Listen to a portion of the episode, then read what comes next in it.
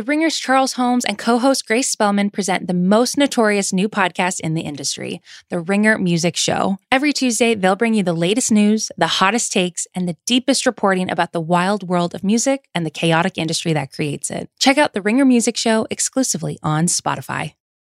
This episode is presented by Walmart Plus. Walmart Plus is the membership that helps you save on things you expect, plus the things you don't, like free delivery from your store with no markups, gas savings, and even a free Paramount Plus subscription. Start your free 30-day trial at walmartplus.com. Paramount Plus essential plan only. Separate registration required. $35 order minimum. See walmart.com slash plus for details. Nathan, we've got to start using Apple Cash. Uh, okay. Why? It's so easy and convenient. Apple Cash lives in messages where you and I text all the time. We do. All right. So I can pay you in the convos we're already having, like I do when I bribe you to say nice things about my favorite Taylor Swift songs.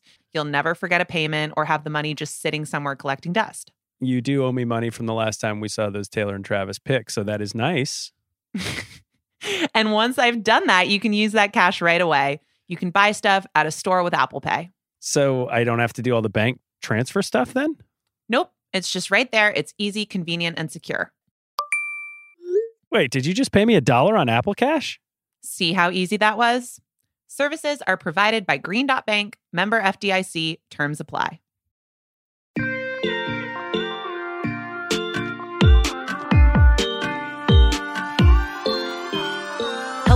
And welcome to Every Single Album Taylor Swift.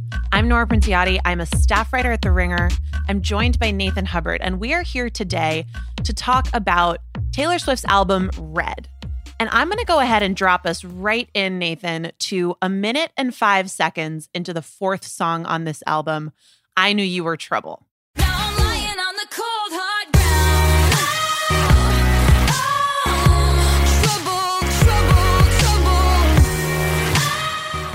And there's a bass drop here that I think changes the course of Taylor Swift history. But what I'm hoping you will do is build out around that what this album is and what the context that that seismic shift of a moment on that song when you hear a dubstep beat from this woman who has been grounded in country music up to this point does because the things that surround it the space that encapsulates that moment is almost as interesting as the moment itself. Would you agree? I would. There's no going back. The dubstep comes in, and we know that we are on a journey somewhere forward that is not going to look like anything from whence we've came. And and and this album is in a nutshell for me it is this album about transition. It's like this window into the cocoon of a butterfly going through metamorphosis. She is transitioning in her musical life. She is transitioning in her personal life into the sort of stratosphere of celebrity. And there's all kinds of transition happening in her business life because of the musical choices that she makes on this album. And some of that transition was happening as the album was being created. Yes. Right? Because a lot of these songs she did with Nathan Chapman. She did them in the same sort of way that she'd written her three previous albums. And she sent them to her label, and pretty much everybody was satisfied. But the one person who was not satisfied was Taylor Swift. That's right. And towards the end of the album creation process, they'd made a bunch of songs, but she felt like we need to push the envelope a little bit. We can't just do the thing that we've done before. And that led to the song I Knew You Were Trouble that we just referenced. It also led to We Are Never Ever Getting Back Together, the first single that was released from this album and a huge hit. And that is where she shatters the box that she had constructed around herself, that had been constructed by other people around her. Yeah. And launches fully into the butterfly flapping its wings phase of that metamorphosis. Yeah, she really, at the end of Speak Now, was at the edge of the forest of what she could do within that format. You could tell she was getting antsy, she was getting uncomfortable. And I think she might even tell us that she was getting bored. And so she started to try some things. Work Taylor's never bored. never bored, but working with new people is a hard thing to do. I mean, she has said even recently that her greatest anxieties are that the musical people that she likes won't like her back. And so to open herself up and try working with a new group of people took a ton of courage. We talk about those songs that, that you just mentioned and I Knew You Were Trouble, 22, We Are Never Ever Getting Back Together. Those were the Max Martin and Shellback tracks. These guys were the producers and songwriters of most of the hit pop in the 2000s. And they get the headline here for sure. But what kind of got lost in thinking about this album is that she worked with a ton of other producers. She worked with Dann Huff on Red, Starlight, and Begin, who was another Nashville country producer. She worked with the guys from Snow Patrol on Last Time. She works with Jeff Bhasker, who had done We Are Young by Fun, but by the way, also did the Dua Lipa album that she just beat uh, for Album of the Year. She worked with Jeff on Holy Ground and Lucky One. She worked with Dan Wilson from the band Semisonic on Treacherous and, and Butch Walker on Everything Has Changed with Ed Sheeran, which, by the way, Everything Has Changed as a song is, is an interesting Easter egg as to what's happening on this album. But the point is, this is an innovation lab. She is trying a bunch of new things with a bunch of new people, trying to look for where she's going next and chart her course. And we get a window into that on Red. So put a pin in that for one second because we should just touch on Max ever so slightly more, yeah. right? Because this is the person responsible, in addition to Britney Spears, for Hit Me Baby One More Time.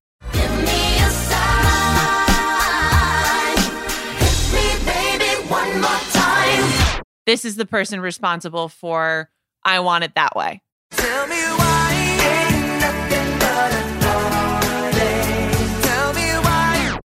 And pretty much I mean so many earworms. If you anyone who hasn't ever done this, give Max Martin a Google because you will just be blown away by the number of year defining, era defining pop songs that he had a hand in creating. It's and gonna so be couple, May.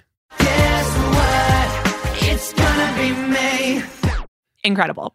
But if you couple that craftsmanship with Taylor Swift's own, it creates these incredibly special songs that were kind of the headline for this.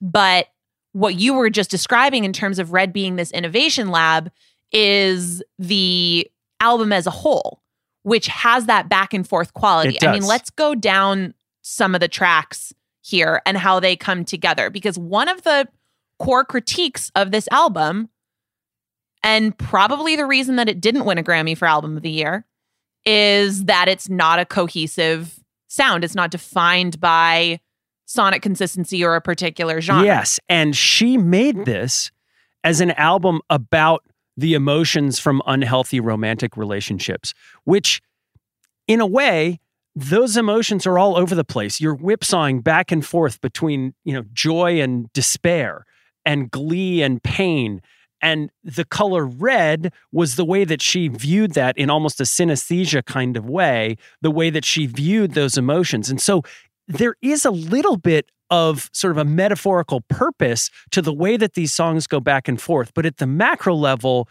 it feels a bit like she is straddling the old world of country and the new world of pop and having to breadcrumb us from where she was to where she's going. If we think about her catalog at the top level, we've just had three country ish country pop albums. We know that what's going to follow Red in 1989 and Reputation and Lover are definitely pop albums. So this is that album that bridges the two. And it is so hard to break out and crossover, especially from Nashville, especially as a woman in Nashville. And so this album is a ton of work to lead us to where she's going. In real life, thank goodness we don't have to pick. But if you had to pick between what's this album doing, is it breadcrumbing everybody who she needs to make sure stays on board the ship as she goes from port to port versus is she doing this because this is just what she's she's feeling is one of those or the other more compelling to you in terms of telling the story of this album? I think in the arc of the narrative of Taylor Swift, she understood better than anybody that she had to do this. She had to make the jump from country to pop slowly and to ease us along, to ease her record label and her team around her along. You know, and c- certainly for her fans, she had to, the core fan base, she really had to do the work to make it safe to move in that way, but also the rest of the music industry, right? She had worked so hard with the debut album to ingratiate herself with all of the country music DJs and the, the publications and so forth who had supported her. And there was a real fear that those people were going to feel abandoned. Remember, on the last album, Speak Now, we had two number one songs on the country charts that came off of Speak Now. So she's still very much at the forefront of stardom in the country world. This was not an easy transition to make. And I think the reason that it feels choppy to those to whom it does is because it was purposeful. There was a, a reason why we ordered the tracks this way. And we should actually go through the tracks and talk about them because one by one, they show us going back and forth between where she's been and where she's going. Well, one of the ones that's really instructive for that is track nine, Stay, Stay, Stay. Stay, stay, stay. I've been loving you for quite some time, time, time. You think that it's funny when I'm mad, mad, mad. which is a country track she did with Chapman. And think about that title, Sort of. right? Yeah, that's right. And and it is this parody of a country song. She's almost sort of laughing, not just at herself. It's it's kind of wonderfully self-deprecating, but she's also, I mean, leaning heavily into the twang. And this comes literally right after the song "We Are Never Ever Getting Back Together," when she has absolutely the opposite of twang. And that it is that She's stretch. just a little on the Yeah, nose. and it's that stretch really all the way through the album. State of Grace, Red, Treacherous, those could have been songs from Speak Now, right? We know even in the deluxe version that Red has a little country uh, precursor that they chose not to go with. This shows us that she's advancing it, but it could have been on Speak Now. But then, bam, you get punched right in the mouth on I Knew You Were Trouble at the end of that first verse. She whipsaws back to All Too Well, that that big booming ballad. Uh, but then bang, back to a Max Martin on 22. I almost do goes back to the ballad, and then boom, we're right, right back on We Are Never. It sort of ends with Stay, Stay, Stay there. But from the that that moment all the way through the back part of the album, she's really testing with some of the indie producers that she worked with, some of the rock producers. The last time with, I mean, it's it's a Snow Patrol song, right? right. She's trying stuff out. And I also do think that Taylor's called this her only true breakup album. Right. And some of the gut wrenchingness of the real breakup songs, I need 22. I need We Are Never Ever Getting Back Together. Like, I need those breaths of fresh air. And, and I don't want to step on our all too well conversation because it's going to be a huge part of this. But my like pinnacle moment with that song was a few years ago. I was very upset about a boy situation that seems totally stupid now, but I hadn't been able to bring myself to listen to that song for a few months. And it was New Year's Eve day, and I was in a spin class because I am a cliche and a loser. but it was like an extra long New Year's themed thing. And my friend Maddie, who was teaching the class, uh, she at a really like towards the end of it played all too well. And the song starts, and I'm like, oh crap, I'm gonna just cry, aren't I? This is gonna be bad. This is gonna be embarrassing. People are gonna notice. And then it starts playing. I walked through the door with you. The air was cold, but something about it felt like home. and I'm loving the song because it's an incredible song, but I just wasn't, it did not feel applicable to that situation in my Yeah. life, which Yeah, was a for sure. really, really pleasant surprise in that moment. I was like, oh, that dude does not deserve this song for me. Like, I'll save that for for some other time when it's more meaningful. And by the end of it, I was almost like cracking up on the bike because when you feel like, oh my gosh, I don't need to feel that way about this situation anymore what do you want to do right after that? You want to like dance and scream and wave your hands around. And what does this album do right after that song? It gives you 22. I don't know about you, but I'm feeling 22. Everything will be alright if you keep me next to you. We've got to recognize that this album is capturing that emotional roller coaster too, because Taylor had had this tumultuous relationship with Jake Gyllenhaal. And then she'd started dating Conor Kennedy of the Kennedy family, who was a high school student in Massachusetts at the time. And she'd had this experience of breaking up and getting back together again and breaking up again and then finally moving on. And I just think there's such a purposefulness in those transitions that might feel random or jarring because of the chaotic weight of emotions that she's trying to put into this. Again, wouldn't wish a horrible breakup on my worst enemy. No, but, but still, this is the journey that you go through in an unhealthy relationship where there's this ebullience and celebrate, and it feels like life is incredible. You're on a massive high, and then you're dragged down playing the saddest, singing the saddest songs, and sort of wallowing.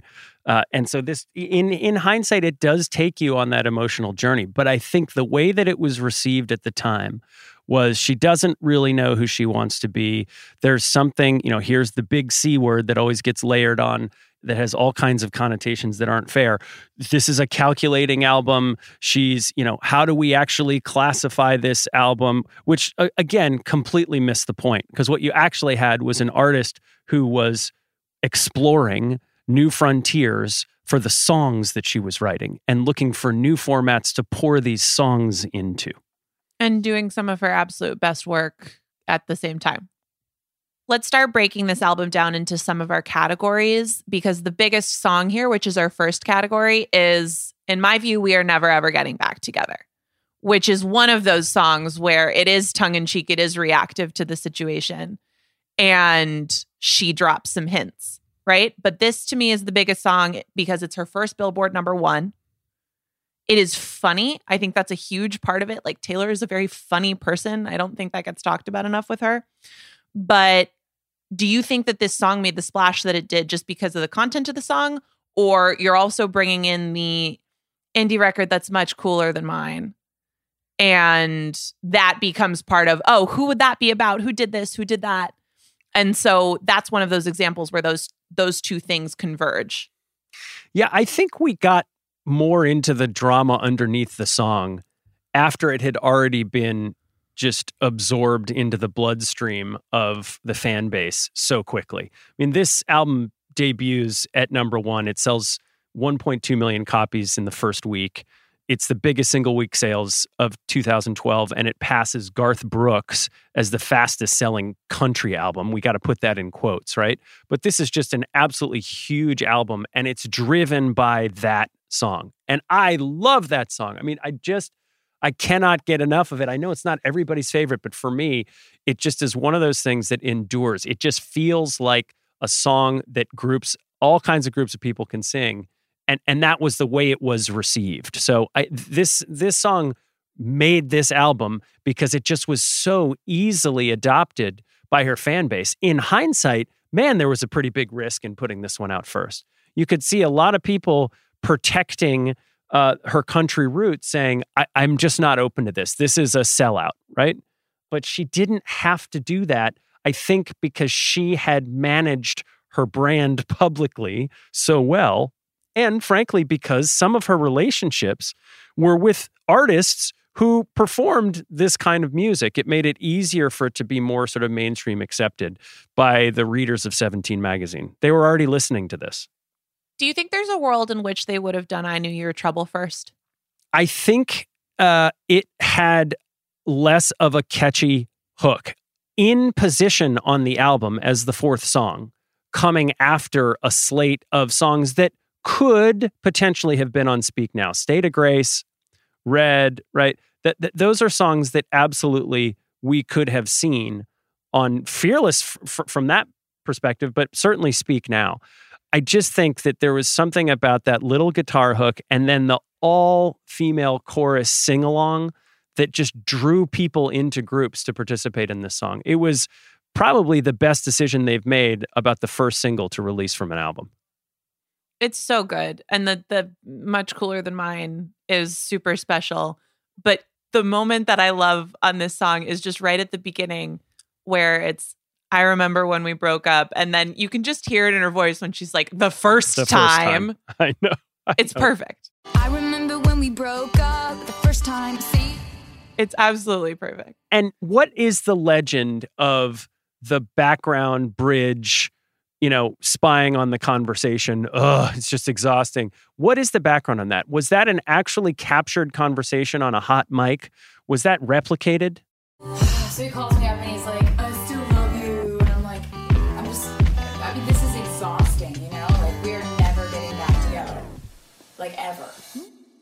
So there's debate over this because either, and look, let's be honest, Taylor has told this story differently a couple times over the years. It's not super materially different, but there are some nuances. Either while they're in a recording session, a friend of her ex comes into the studio or he calls her or someone calls her and says basically, "Oh, I heard you guys are getting back together." And she's working with her producers and she's just like, "Ugh, we are never getting back together."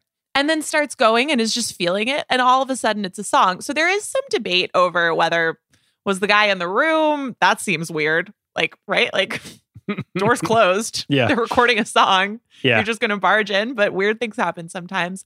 Or if it was a phone call. But either way, did come from a real experience where it was Yeah. just like, are you kidding me? Leave me alone, dude. Yeah, and there's some strength in that, and and a, a lot of this she so brilliantly toes the line between saying I am not cool, but in this case, it makes her cool, right? It brings the people around her as sort of a support network in the confidence to say, no, this is over, this is done, you're ridiculous. That toeing of the line, you know, in earlier songs off debut and even off Fearless, some of these songs are lonely you know, she's sitting in those emotions all by herself under the bleachers, feeling like a complete outcast. In this case, she's sort of celebrating her not coolness with the indie record piece, and all of her friends are joining in and singing on the chorus. So th- she really starts to, again, build her squad here. She starts to play these concerts where she's bringing friends up and out on stage, and she really starts to build the Taylor Nation from, you know, a set of emotions that a lot of people are now connecting with. It's not lonely and it's also very knowing. And Yeah. I'll spoil. I knew you were trouble is actually more special to me from this record. Hmm. But what these two have in common is this knowingness. Why is it more special? It's the bass drop. That's Yeah. just an incredible moment that It's like, oh, we talked about- dubstep, dubstep. You're just like, whoa, Taylor Swift did that.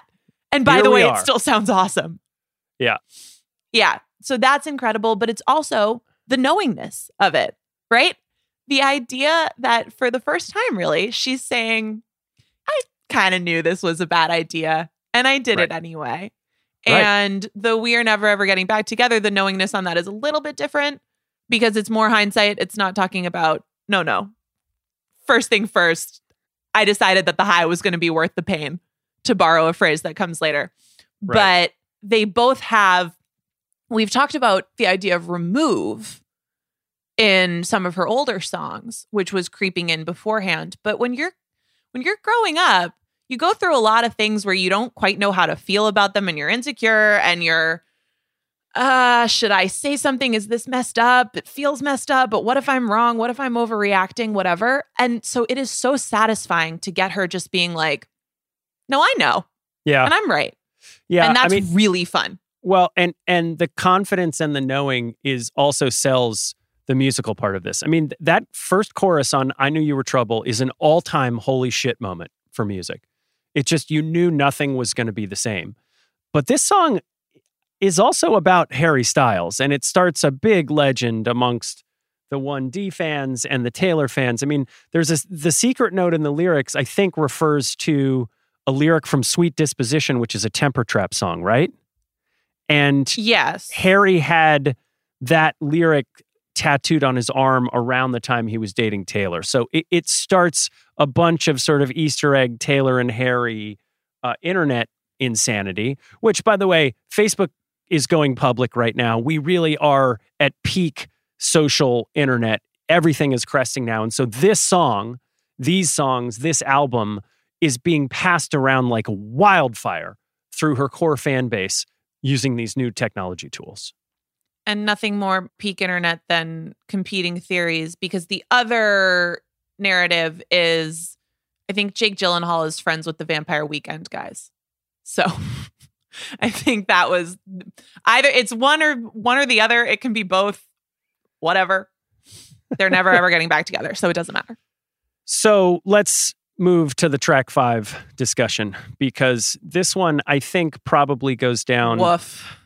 as the all timer track five. And it is the song All Too Well. We have, in years since, come to understand that this was really the first song written for the album. It was it was done during a, a sound check, basically on the Speak Now tour. It was at one point 10 minutes long with verse after verse after verse. It had the, wor- the word fuck in it. we were both racing to who could say that first. You won. You know it.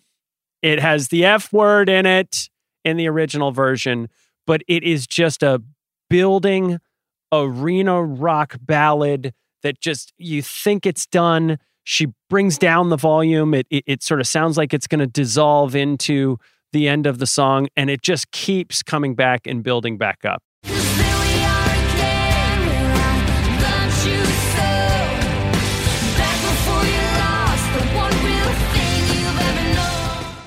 this is, I think, the iconic slow anthem that Taylor Swift, the most iconic slow anthem that Taylor Swift has ever written. Agree? I agree. And that that confirms to me that you view this as her ultimate track five. The best one she's done. Emblematic of the track five experience. I do. I mean, this one builds on what she had done with Dear John. Uh, Which and to me is the other contender here. I- I think you're too right. I, it's all too well, but if you wanted to make it a one two, the silver medal t- is Dear John, I believe. this song is U2's With or Without You musically. Through the storm, we reach the shore. You it all, but I want more. But lyrically, the way that she Easter eggs the scarf at Maggie's house and the way that she just portrays the heart wrenching pain of a failed relationship, it doesn't even matter what is going on in the background. She, re- it's almost a chant more than it is a song in that way because there is just some magic to it that I'm not sure anybody else in the moment in time could have captured. And this is where I think Taylor solidifies herself as just an all time writer of bridges. But I will say, I think in some way ways, the quality of the bridge of the song and just the lifespan that it's taken on, it overshadows some other really special moments. Like, for instance, Dance Around the Kitchen and the refrigerator light gives me Yeah. chills. Middle of the night, we'll dance around the kitchen in the refrigerator light. Dance. eh, that's incredible right like you you just see it you Yeah. see the whole thing and i think this is where you know it's interesting because so this this is allegedly a jake gyllenhaal song i think it's Yes. fairly plain there are some visuals like real visuals things i saw in magazines or on the internet of the two of them walking with maple lattes her wearing Big sweaters. Yeah. big sweater energy that are of this era and are kind of seared in my brain Yeah. and it's amazing that as much as that's true, I can see some of the vignettes just in the writing Yeah. that are coming from my imagination basically as clearly. And I think that's interesting to me because she is comfortable doing that in the work in Yeah. a way that she becomes uncomfortable about it being available for public discussion. Yeah. But that's why this is fascinating, right? Because it's not as though she was always like, no, no, I'll never let anybody in. We're very much in. We can see it. We can see it on our own. But this is such an example of her being okay doing it on her own terms. But then these things, I mean, Jake Gyllenhaal posted a photo on Instagram like a couple months ago where it was from when he was a little kid and he's wearing glasses Yeah. which is a line in the song. every single comment on the thing was an all too well lyric. Like Yeah. this song has a tail. Well, it does. And what I don't know most people know at the time is like Jake Gyllenhaal was a huge actor at this point. I mean, Brokeback Mountain put him into the stratosphere. Like But- a Taylor Lautner level star. Yeah. Just. I, I, a lot bigger than Taylor Lautner. But I think my question to you is how did this shape the way that you viewed Jake Gyllenhaal this album? Because, you know, John Mayer gets eviscerated. Harry Styles, I think, you know, the fan base walks away thinking of Harry as mysterious and dark and, you know, just wild. I'm pretty sure that he, uh, you know, from all accounts, wasn't great to her. And so so the fan base was a little more forgiving of him, certainly than they were of John Mayer. How did this shape the way you thought about Jake Gyllenhaal? Well, think about the dumb story that I told at the top of this pod. I felt sort of affirmed in my own getting over a, a breakup because I decided that it was not worthy of all too well, right? Okay. So I think you're right. I think the fan base is a little bit more generous to Jake because Yeah. it's like if he They- they- they- inspired There was family involved. Yeah, exactly. There's and it's just like it's so huge. So you can't the fall is only that rough because of what we imagine came before it must have been so incredibly special and powerful and Yeah. I have no clue if it was, right? But it's Yeah. such a big iconic song that I think it's hard to be like that guy sucks, period. Because if he sucks, how did he become part of the origin of this incredible thing? And so the behavior that we then hear on We Are Never Ever Getting Back Together is forgiven in part because she's over it and able to manage it and because it gave us this epic all too well. She's over it. She's okay. And he So kind of okay. knows he screwed up, right? Oh yeah. He's sending his friends after her, either via phone or into the recording studio. So you're kind of like, okay, I'm confident that he's he's he's suffering in the way that I want him to be. I also think, an aside, Harry makes out okay in the songs. I, I gotta be honest, for someone who who came up in a boy band where maybe there's a little bit of like, not that I mean boy bands are hypersexualized all the time. Like Harry seems a little bit more suave and adult and cool because of the way that he's written about in Taylor Swift songs. I think he made out just fine.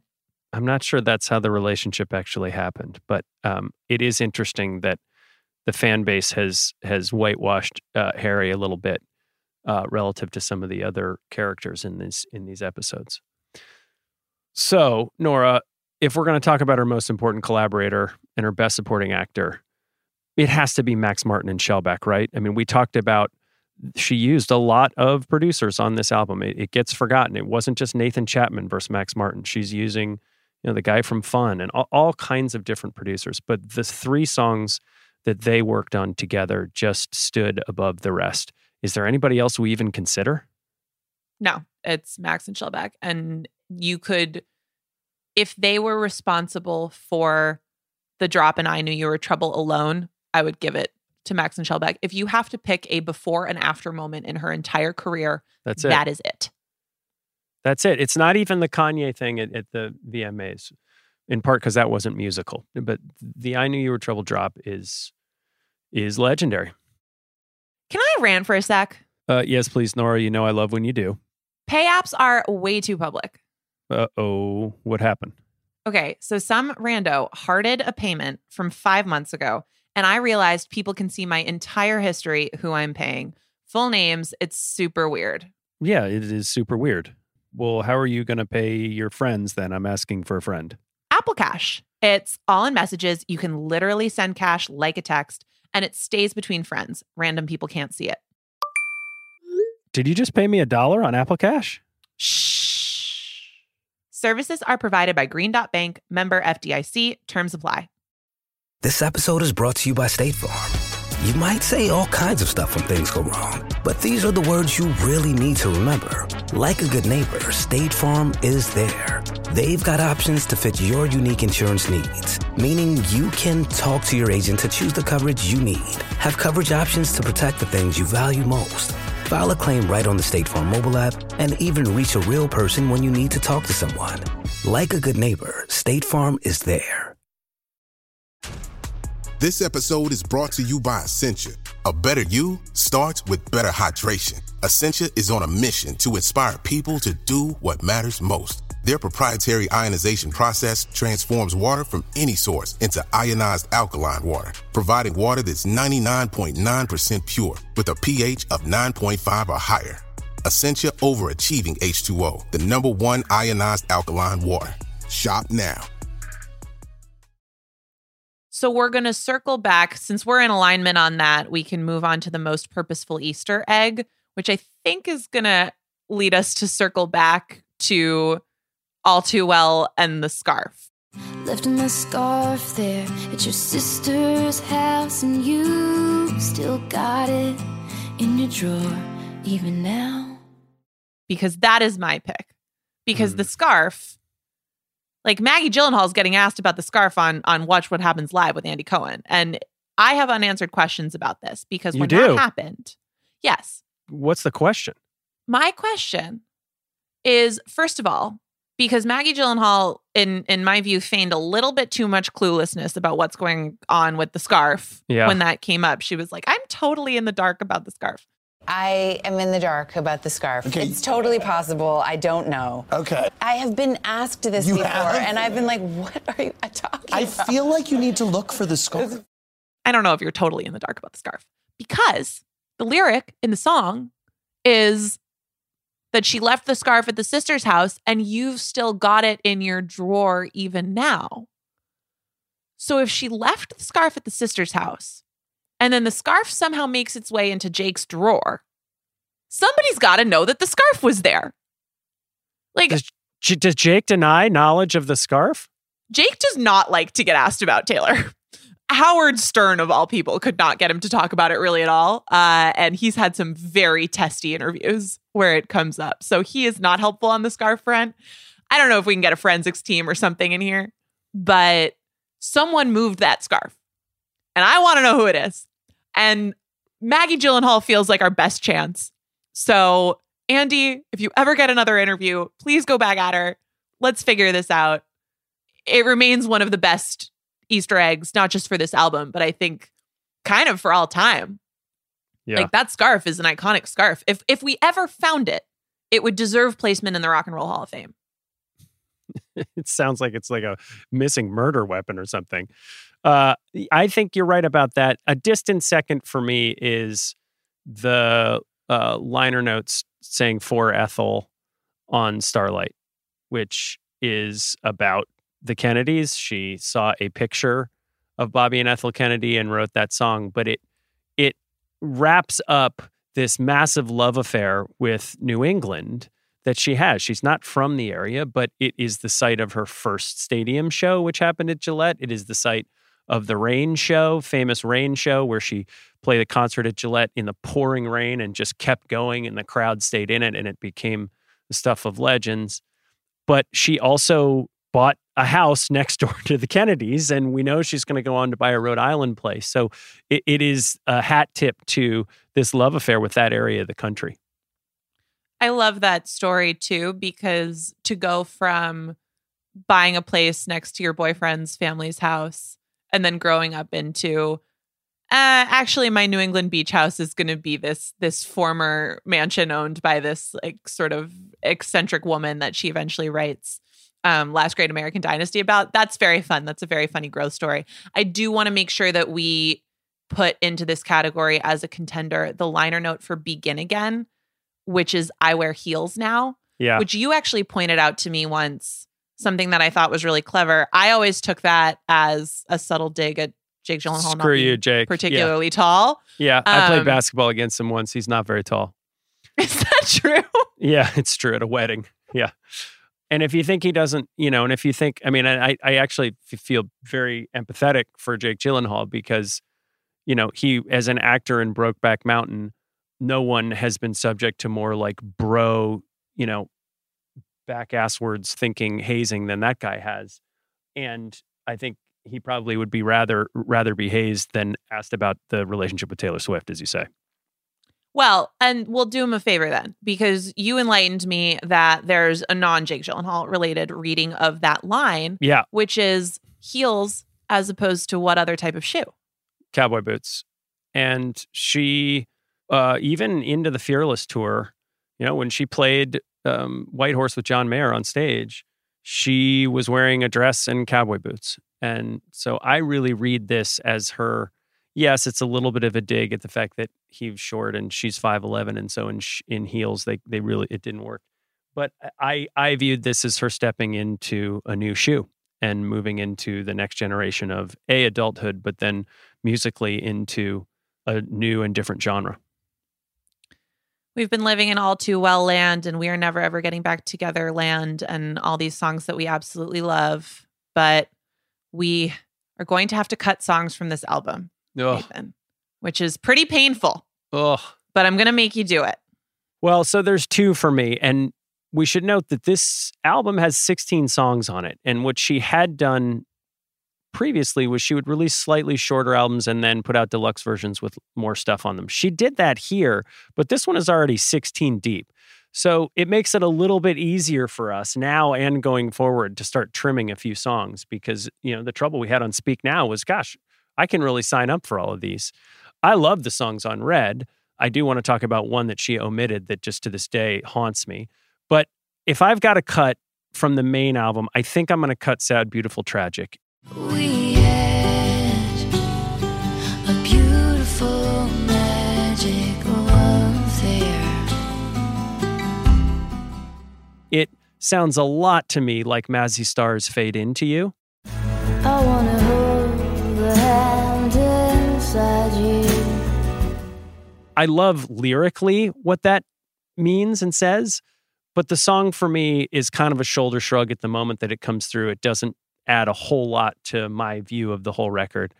And then I just can't I just can't not say that in the deluxe version there's a song called Girl at Home and I don't know how that happened, but I'm glad it wasn't on the main album. So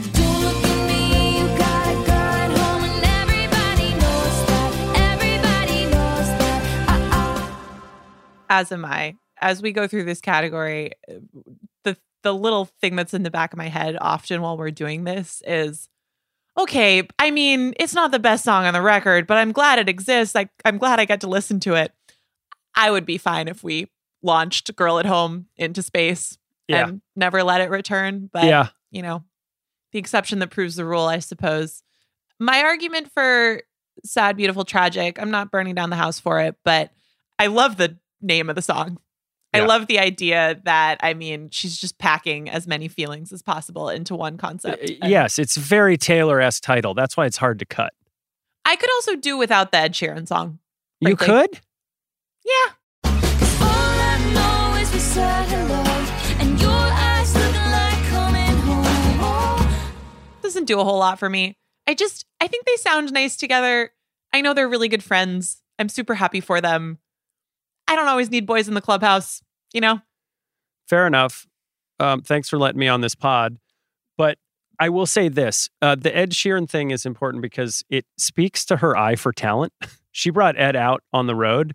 When she does the 1989 tour, the first opening band is Shawn Mendes. She has Yeah. a great eye for the next thing. She knows what a songwriter looks and sounds and performs like. And and that I'm always reminded of on the Ed Sheeran thing. Let me ask you this, and I know this is going to be a little bit controversial. State of Grace and Holy Ground. They are very, very similar songs. I mean, State of Grace is just two chords for three minutes and 30 seconds. She just goes from the E to the A. But State of Grace, which opens this album, has heavy duty Come Talk to Me or Red Rain vibes, which are two songs that start Peter Gabriel albums.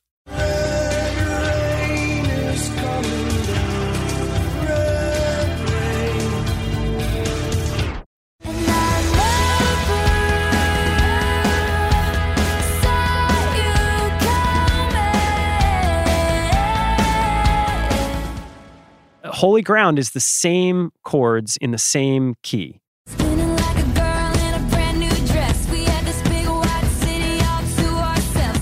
she opened the Red tour with both those songs together. Did we really need them both? I'm happy to have them both. Those are I am too. songs that have grown on me immensely. I take Yeah. your point that they are similar. Sometimes I think her f- the first songs on her albums are kind of they're kind of stage setters and sometimes I wonder if she writes very much with the tour in mind I think because those are right. l- lovely songs Yeah. to hear just fill an immense space. That's right. It's they're soaring, warm up the arena crowd openers again, like Peter Gabriel's "Come Talk to Me" or "Red Rain." Like that's what they feel like to me. But they're sort of painting the canvas more than you know love story or something. They really create an, a sort of harmonic and melodic environment more than they are just like, wow, that is a killer song. which is fine. I'm happy for them to serve that purpose. I want to add, just because we talked about it with Last Kiss, there is another, uh, the influence of Grey's Anatomy is present on this album as well, I Oh, yeah. allege. Snow Patrol is very important to the Grey's Anatomy soundtrack. If I if I just lay here. Hugely important. Chasing Cars. This is Chasing Cars 2.0, isn't it? And I think this is Taylor basically saying to herself, Man, I love that show. I named my cat after Meredith Grey. How can I insert myself into the Grey's Anatomy soundtrack without actually doing it? Gary Lightbody, come on down.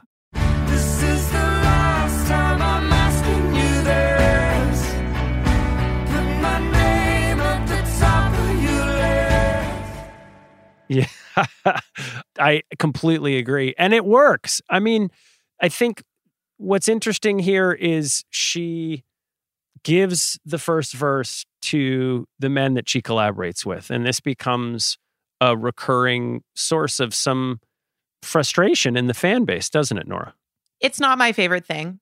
I love I actually love is maybe a little bit strong because it does it does frustrate me that that dude is just taking the first verse of the song.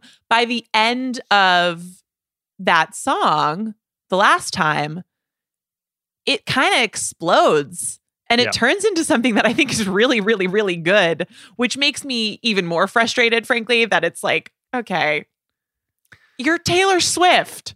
Sing first, damn it. yeah, But- but there there is a there is we talked about this before. There is a kiss the ring part of this that all these artists who come to join her on stage, they're coming to her show. They're coming to her house and she is bringing them up at her discretion, you know, with the mercy of the queen. And so there is a humility that she shows in always in her live performances and in these, letting the artist that she's collaborating with sing first, and then she sort of comes in over on top of them. But they're never outside of her orbit. That's true. But when you're somewhere to hear Taylor Swift, I, I have this problem on songs where she's collaborating with people that I think are really, really, really good songs. But when you are there for her, it's just, it's actually a tough thing to execute, right? Because it's Mhm. like, accept this thing that is not the reason that you are here. Would you definitely keep Lucky One? It's a song that has a lot of uh, Joni Mitchell vibes to it for sure. We think it's about Joni Mitchell. Red has the same album cover as Blue in a lot of ways. The picture, you know, we know that she's going to start to lift Joni vocals when we get to folklore. There's not as much musically from Joni here, but it is a reference back to the emotional bareness that Blue was about. And we know that Lefsetz asked her in that, you know, exchange that led to the song Mean on the phone. Lefsetz asked her if she'd listened to Joni Mitchell Blue, and she said she had not. So I wonder if if when he published that, she went back, picked up the album, and if we actually have to credit Lefsetz for getting her into Joni Mitchell. Does this song though stand out for you? The song totally works for me. Chose the Rose Garden over Madison Square. Love it. Chose the rose garden over Madison Square, and it took some time, but I understand it now. is one of my favorite lines. I do want to give Britney Spears just a modicum of credit in the origin story of this song too, because there is something derivative of the song "Lucky" as well here. Whoa! And they say she's unlucky, she's a star, but she cry, cry, cries in the lonely heart. Come on, of course. Yeah. Isn't she lucky this Hollywood girl? Yeah. There's no way that wasn't part of the thought process, too. Yeah. Because we're already talking about Joni, I want to get into some of my Taylor tidbits from the depths of the internet because they have to do with that. But before we get there, I just want to confirm with you that you are good with this album title. You would stick with Red. You don't have any notes as far as the title. No, I mean my my notes were what else would we call it? Screw you, Jake, is what the album could have been called. But red is uh, a theme, and it's it's reflective of the way that she co-wrote. I mean, by the way, she wrote ten of the sixteen songs by herself. So a lot of this is just her. That gets lost in the mix too. She worked with a bunch of different producers, but she wrote almost all of these songs by herself but it's reflective of the fact that when she did co-write and when she did work with her producers she brought in the emotion first and built the music around it Uh, and and so that plus my affinity for people with synesthesia because my sister has it uh, make me happy with the album title Do you like the song Red? yeah i like the song i think what's important about the song red is actually the stripped down version that's on the deluxe version Losing him was brutal like I never known. Missing him was dark all alone. because it shows us where it was. It started more country, banjo centric front and center, and it moved to a much more poppy, rocky song. Losing him was brutal like I never known. Missing him was dark gray all alone. And when you put those two songs side by side, it really teaches you how she was thinking as a producer and writer about this music. And they they laid down a version that she clearly picked the other road that for her was less traveled. The song itself, I'm okay with. How do you feel about Red? I actually really like it. It's it's very rarely the first one, you know. Sometimes I'm listening to the album in order, but if I'm just going to choose a song from this album, it's very rarely the first one that I click on. When it is or when I get to it, I'm always surprised by the degree to which it kind of knocks me over. Like lyrically it's really strong and it just has power. Is it because it. you used the Maserati lyric in a column about the Kansas City Chiefs? I did once make that reference. Uh, no, this this feeling about that song predates that piece. But so red is one of the reasons, and now we're going to get to all of my wonderful internet research and Taylor tidbits.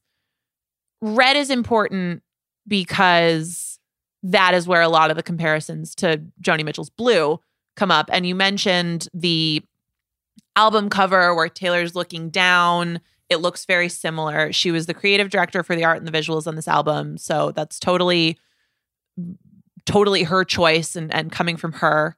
She was also in talks to potentially play Joni Mitchell in a biopic that never happened Whoa. because, yeah, Valentine's Day acting was so good that we got to get her into the into the Joni Mitchell bio. How did it fall apart? She would be great in that, actually. so Joni apparently wasn't happy with it. Interesting. Like got a hold of a screenplay or something and and and killed the project. okay. So we'll never know. Okay. But those two have orbited each other in a number of different ways. and they will continue and- for years to come for sure. Right. The other piece I had was about the scarf, which we've already talked about. I'm going to keep the mic here and, and move on to the Tom Hiddleston Award, just because usually this is a fun category and silly. Mine for this is less fun. This is the album where she straightens her hair and she gets Hmm. bangs, which is a classic post breakup thing. But as we did some research for previous albums, I came across a line that I'd forgotten about in the Fearless liner notes. She writes to Scott Borchetta, Thank you for believing in me since I was 14 and still trying to straighten my hair. Your family. Hmm. And I gotta say, it was kind of hard to read because playing with your hair and doing doing different stuff is fun. Like, that's great. But this is also a period of her life where I think body image becomes really difficult, as Yes. I think it pretty much does for anybody who's constantly being photographed and in the public eye, not to mention basically every woman growing up ever. Yeah. And and, ju- And- and judged mercilessly and relentlessly on social media. Right. And I can make jokes about getting bangs after you have a breakup or whatever. But in this moment where she is quote unquote going pop, which is a strategic decision, whatever, but it's also, you know, this is her art. This is the thing that she wants to succeed and thrive and is most meaningful to her. And having those aesthetic decisions about what you look like be kind of a volleyball in that, it brought me down a little bit. And it, it made me think differently just about looking back at at what she was doing and the different people and influences that were pulling her in in different directions. So maybe you have something a little bit more lighthearted for this, but it struck me when I was doing my research. Yeah, I don't actually. The thing that I was going to say is is that in parallel to that, she is still out there doing the work at the time, continuing to go DJ to DJ, you know, town to town, meet people, get this record played. And it is during the Red Tour before a concert in Denver in 2013 when she is groped by a Denver DJ, David Mueller, who she goes on to fight a battle quietly at first and then publicly on behalf from her perspective on behalf of all victims of assault to just push this one through and not be bullied and get a decision in court. So she has a lot going on behind the scenes as she is now growing up and being as you say, you know, her image and the unrelenting move of of the press to sexualize any female artist in some way that they can. It carries over into this seedy underbelly part of the industry that she falls victim to. Um, so i don't have something brighter than that. There's a lot behind the scenes that are sort of consequences of her stardom at the time that we don't even know are battles that she's fighting that we're going to start to find out in years to come as she introduces these ideas into some of her music It was really powerful for her to to do that because I think a pretty common way of you know, unfortunately a lot of women have experiences like that.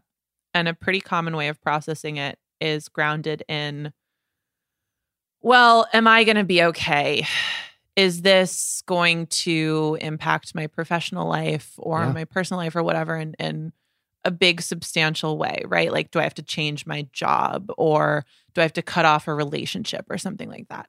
And sometimes when the answer to that is basically no, like you can kind of, you know, she could have gone to her next appointment and she's Taylor Swift. She had a lot of security in a lot of different ways at that time.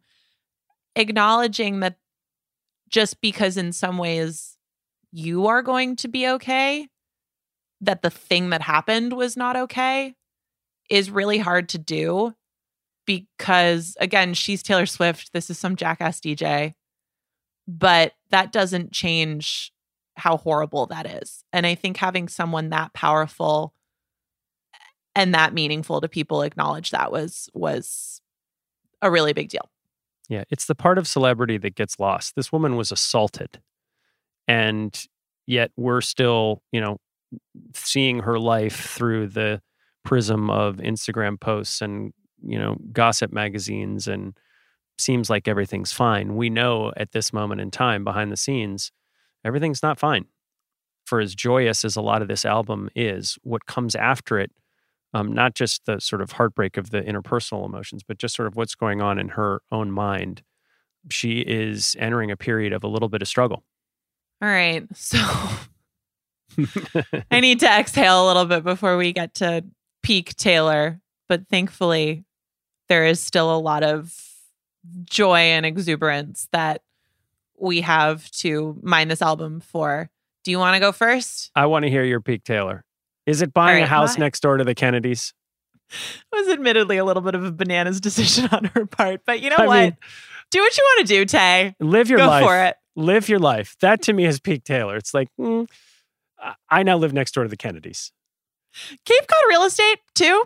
I, I think she flipped it at a profit. Can't have been a bad investment. I'm sure she Happy did. for you. Yeah, go get it. Uh, that's no, it's it's not my peak Taylor moment. My my peak Taylor moment is the indie record that's much cooler than mine. Yeah. And the delivery of that and then Yes. how it comes back around when she eventually makes her own indie record. That's really Yeah. fucking cool. It is such a great moment uh, that, as we talked about earlier in the debut, like she had written some indie songs. Go listen to Maggie Rogers' Tim McGraw version. Uh, that ironically, like she she was writing indie songs if you were enough of an artist to figure it out. So, uh, but with the hindsight of folklore and Evermore, again, I think Jake escapes a, a lot of uh, criticism given given what we now know. He was really wrong. He also seems so lame. Or not even I don't even really associate that with with Jake Gyllenhaal, the person, the celebrity, because it's just such a trope, right? Like that dude who's like, oh, that's that's very mainstream. Like this was Yeah. a this was a time where the word mainstream was very often thrown around pejoratively Yeah, and never made sense, right? Like maybe I'm too shiny and optimistic. A lot of the time when a lot of people love something, it's because it's great. And I think you just you can you know exactly how that dude would talk about her music yes. in the way that she responds in that line and it's just it captures so much and it's so wonderful and it's certainly taken on a greater life now. It it does. It is funny, and in all humor, there's truth. There is a little bit of a seeding of her insecurity about the kind of music that she had made heretofore that gives us a little bit of insight into why she continued to push herself going forward. A lot of her friends in the music space are all pop stars. She's getting, you know, from her boyfriend at the time told that her music isn't as cool. Maybe there was a piece of that that hit home for her that that pushed her in the direction of exploring. I'm not saying it was the the core driver of it, but you got to imagine it had something to do with why she kept reaching out. It's the same concept as the thing she wrote about in the fearless liner notes, right? Like it's not getting over stuff or or feeling secure and stuff is not the absence of insecurity. It's just contextualizing it properly and being able to live your life anyway. And that's where the knowingness quality in this of like, yeah, okay, maybe you think that, but this is still a great song. And sure, I've had those thoughts too, but I'm in a good place with this is really, really it's it just it makes you feel good when you hear it because you internalize that quality. And so, speaking of really good songs, my belatedly best song from this album is actually Begin Again. But you throw your head back, laughing like a little kid. I think it's strange that you think I'm funny, cause he never did. I th- look at it as this love letter to her country fans. It's a reminder that she is a songwriter at the core. It is blissfully optimistic after an album that deals with a lot of sort of unhealthy relationship stuff. And it's the last that we hear of this kind of intimate songwriting from her until Better Man gets released in 2016, which she had written and could have put on this album. How did it not make the record? There it is. There it is. Better Man is one of my favorite Taylor Swift songs of all time. And I I I thought until I did the work to know better, I thought she had written the song during the 1989 or Reputation era and just said, This isn't where I am right now. I'm going to give this to Little Big Town. But no, it was there, ready to go on red. Ugh, I really wish she'd recorded it. You heard that version of her doing it live at the Bluebird? Yeah. And I like it.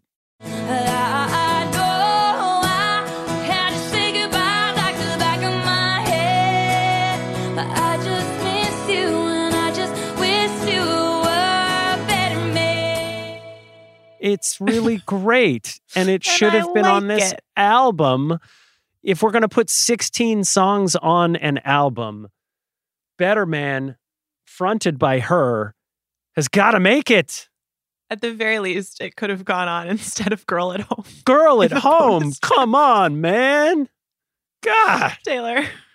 Oh, Maybe. That's know. right. She's allowed. She's allowed a mulligan on that one. I, but I would love it if she does a re-record of this. If if she'll, um, you know, if she'll throw that one in. One one thing that's worth saying, when she does come back and revisit this album to re-record it, there are so many different fingerprints all over this album. It's going to be fascinating to see how and if she's able to recapture some of the songs that are that are on this album, and particularly some of the sounds that are on this album, because she really is for the first time on this album using software as an instrument. And that just introduces all kinds of variables into how you create sounds. And starting here, going all the way through Reputation, as she uh, thinks about re recording those, it's going to be difficult to do an actual carbon copy of these songs. They're just too complicated. I knew your trouble is is my belatedly best song, and that's a really good example of that, right? Because just again, the, that drop is the before and after, and how she executes that in hindsight on the re-recording is is fascinating. I also want to give a little bit of credit to State of Grace, Treacherous, and Holy Ground, just because those songs in the moment I spent less time with, and they've really they're special to me now. Yeah, Treacherous Oh, is a it's special so song. good. It really it's is. so so good.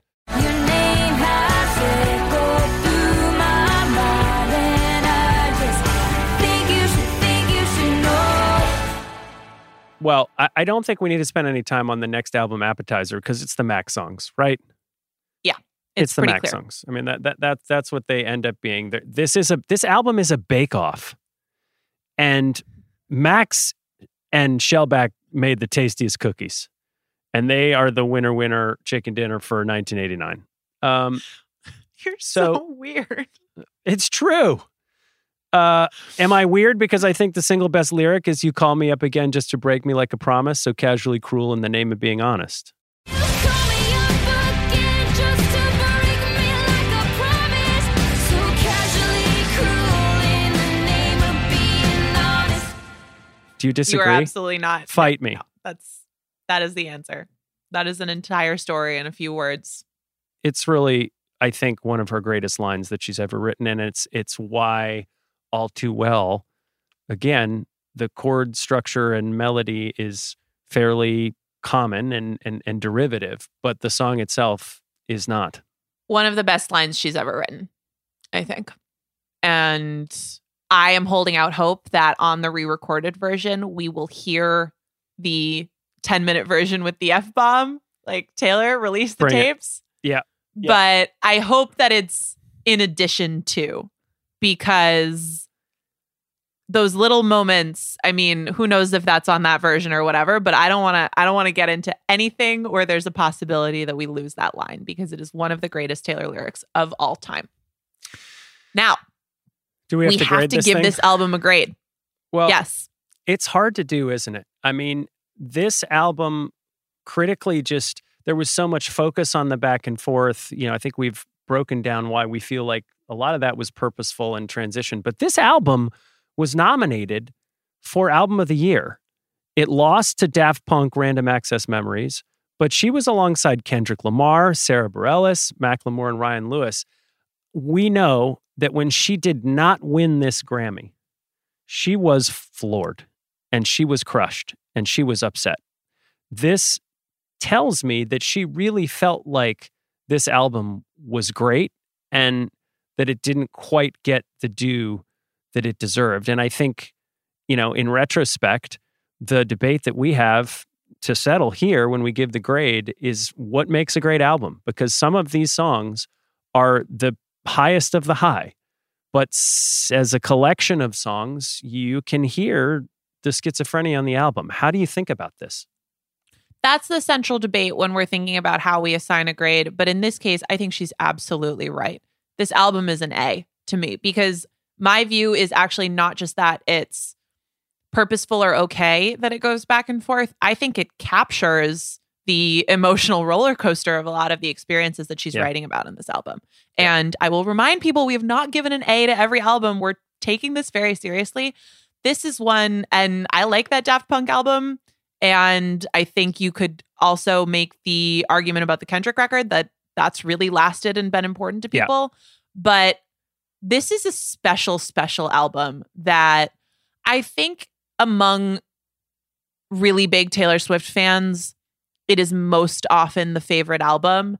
And if we think about album grades or Grammys or whatever, the purpose being to kind of create a record about what was meaningful and what ended up being lasting, this album should have won and it deserves an A. Well, I agree with you uh, on that front. I think, especially in hindsight, understanding her journey and where she was going and the delicate nature of exiting one genre of music and moving into another one as a songwriter and an artist and performer.